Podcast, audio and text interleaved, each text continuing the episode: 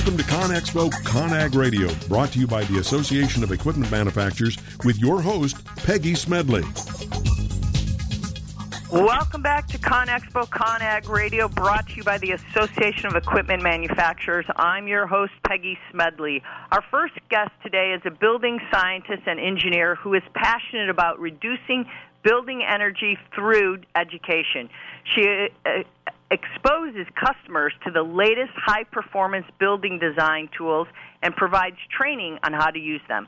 Please welcome Stephanie Egger who's technical evangelist for Autodesk AEC Generative Design. Stephanie, welcome to the show. Hi, thanks for having me. Stephanie, we're delighted to have you on the show. So, I thought we'd start off by really talking about all this green building in general, and I guess why are, are I guess high performance or even energy efficient, efficient buildings so important today? I mean, we talk about them so much, but does it really matter? Yeah, let's get back to the basics. So, the urban built environment is responsible for most of the world's fossil fuel consumption and greenhouse gas emissions. And buildings, you know, buildings themselves are such a high energy hogs, really, is kind of how we refer to them. Um, and they most of the time they're using up non-renewable energy resources. So you look around any major city today, and even outside the major cities, we're just seeing constant growth. Cities are growing, suburbs are growing. There's a lot of new construction going on. So in order to make sure that you know these buildings are, are being done in a way that they're going to be able to sustain and, and they have a long lifetime ahead of them for our ever-growing population, we really need to make sure that they're going to be as efficient as possible and make sure that they can provide what they need to provide for the building's occupants in a sustainable way. So, Stephanie, I have to ask this question really. I always thought it was people that were energy hogs, not necessarily buildings that were energy hogs. Are they both, or is it really the building that's the energy hog? well, you know, I often kind of joke around, you know, you can design the most beautiful, perfect net zero building, and then you can put occupants in there, and they'll open windows when they're not supposed to and crank up the heat when it's not needed. And yeah, that can definitely drive up energy use and energy costs of, you know, but we forget oftentimes, you know, a building exists to what does it exist for? To house people. So we really have a double whammy there, is what you're saying. So you put the people and the building together, and you just have, you know, clearly not a green footprint. You clearly have energy hogs that are to the max right there. Right, right. You know, because we're the building, you know, we want to keep it cool and comfortable for the occupants. We want to make sure it's safe, that they're getting fresh air. Uh, and so a lot of those requirements, yep, they're definitely going to drive up energy usage.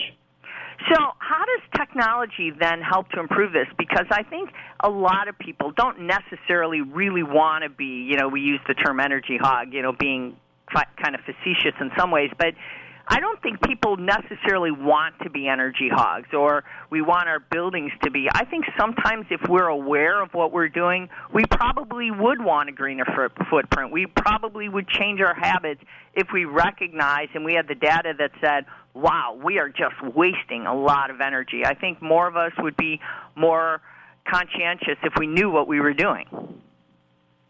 Yeah, I think you're absolutely right. And the key there really is the awareness oftentimes we're not aware until after the building has been constructed.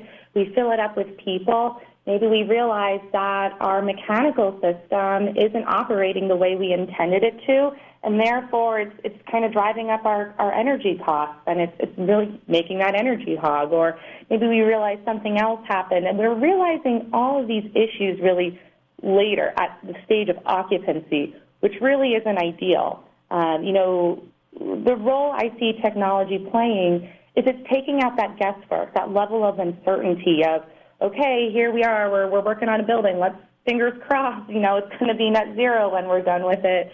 Um, technology can really be used in the earliest stages of that design process to really help the designers, the engineers, the architects, the owners, anyone involved really understand what they can expect and follow through with those expectations and goals in terms of performance.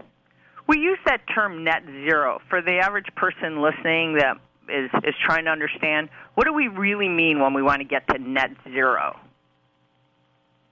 Right. So there's, you know, several different versions of net zero um, that we can talk about. But really, in terms of the, it can be, we can look at it most simply as what is the required energy to amount to run this building? Are there renewables? So when we're saying net zero, we're really talking about what is uh, what is the required energy to run this building? You know, to keep the lights running, to keep the mechanical system running, and we want to keep that as low as possible. Now, we can always add things such as renewables, such as maybe we put some solar panels on our building, and we can use that to offset the energy operational costs. So when we look at that, we're really looking at using the best technology to make that building as energy efficient. So are there specific types of projects or um, benefits that you've seen that we should put into place when looking at constructing or maybe even retrofitting a specific building that makes sense? Yeah, so I mean, in the, in the, staying in the theme of technology in terms of you know what we can do, um, you know, performance, energy building, and performance modeling is so important nowadays. And there's really no excuse not to because we kind of talked about that technology. That's making it easier and easier to access the information required. It's really, you know, making expert knowledge more accessible. So there's a lot of back of the envelope calculations and tips and tricks that people who have been in the industry for years know about designing energy efficient buildings. Uh, this technology, these new technologies that are coming about in terms of energy modeling and predictive behavior modeling, these can really bring a lot of that uh, knowledge that has kind of been kept with the experts and bring it much to the wider group. So all designers, architects, engineers have access to it and can use that information to leverage and, and make better and more informed design decisions. We're looking at these buildings today, and you talk about you know predictive modeling, and we we we use the idea with a lot of data, you know, the predictive modeling, and we're talking about simulation and how some of this advanced technology can improve performance and efficiency. Are we talking about now? We have a much more collaborative approach in in in, in erecting a building than we've ever had before when we were all kind of doing things in very islands of automation when we were putting up a building. Today, we have to collaborate so much more when we put up a building. So, is is this all changing the way things are done in the field at the job site than what we ever because we have more access to more information about that can do things more efficient, more effectively, more productively? Are we seeing a change in the way an architect collabs, uh, collaborates with a sub and a GC? Is, is this whole environment changing, and that's what is also making, you know, the way we're doing things different from the job site? Right, absolutely. And and one of the things that's, you know, been working on changing those relationships and those those collaborative efforts is building information modeling, BIM.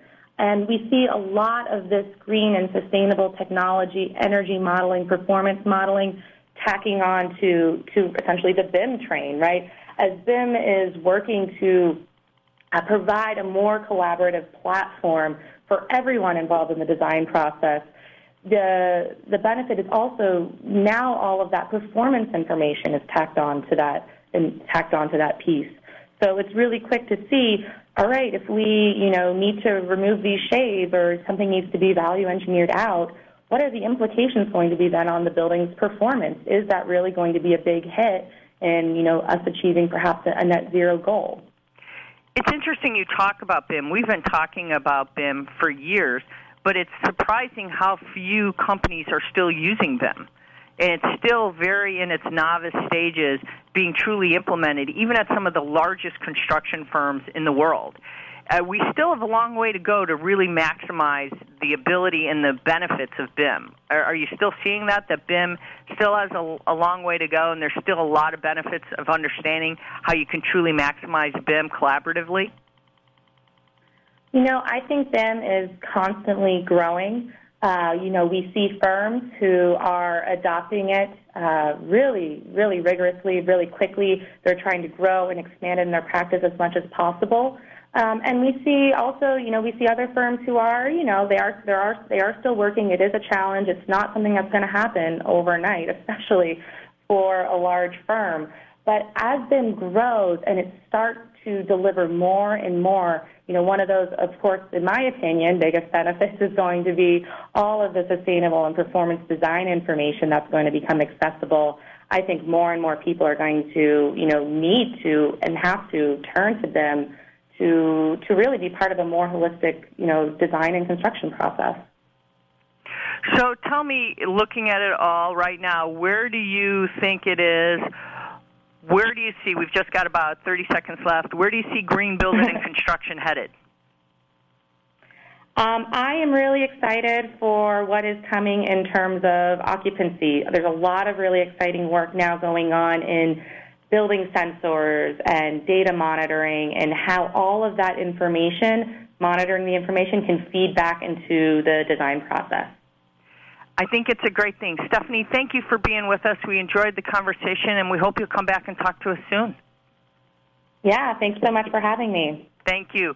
Well, this was Stephanie. She joined us from Autodesk talking so much about green building. And those are kind of things that you have to think about at your construction sites. And we're going to continue to talk more about how do we have a green sustainability and looking at a greener environment. But we've got more to talk. We're done with this segment. But stick around, and if you haven't checked out the ConExpo, conag.com website, you know, register for the event that's going to be in March 2017. Go up to the website. You can certainly start doing that. And always check out at our 365 newsletter, and you'll get all the news and much more as we keep talking about BIM and so much more about all this new technology. We'll be right back. Stick around. Come join over 130,000 construction industry professionals in March 2017. ConExpo ConAg 2017 is North America's largest construction show. Explore over 2.5 million square feet and imagine what's next with over 2,500 exhibitors. Get the details at conexpoconag.com slash future and join us as we take this to the next level. Hi, this is Rob Barnett, CEO founder of VinVillage.com and the Wine and Dine Show on Vin Village Radio. Do you have a wine, event, product, or service to promote?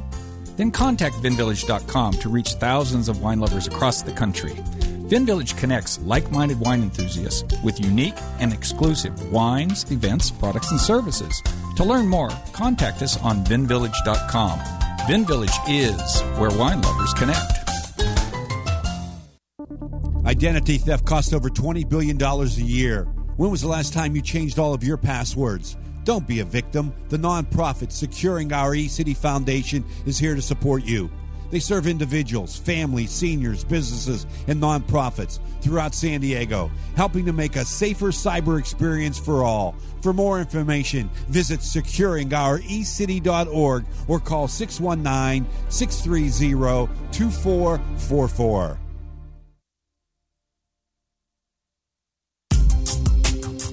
Has your business been appified? Are you tired of doing marketing that doesn't deliver results? Mobile apps build loyalty and quality retention.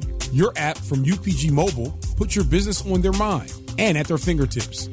UPG Mobile will give you a custom app highlighting how you are unique, targeting your message, and improving your open rates. Appify your business and amplify your presence with your customers at upgmobilemarketinggroup.com. You were born to do one amazing thing, but most people spend a lifetime trying to identify what it is. If you're at a job you don't like or are unemployed, if you're in a state of transition or just can't shake that nagging feeling that you were meant and made to do something extraordinary, the Reinvention Workshop is exactly what you need. Led by award-winning self-help author Steve Olsher, the Reinvention Workshop will forever change your life. The Reinvention Workshop takes you step by step through Steve's proven formula that has helped so many get on the right path and be clear about what they were born to do. Take the first step for realizing the life you deserve and desire by visiting thereinventionworkshop.com today. No more delays, no more denial. Reconnect with your true self. Learn to live with purpose and conviction and become who you were born to be. The world is waiting for you. What are you waiting for? Log on to thereinventionworkshop.com. That's thereinventionworkshop.com.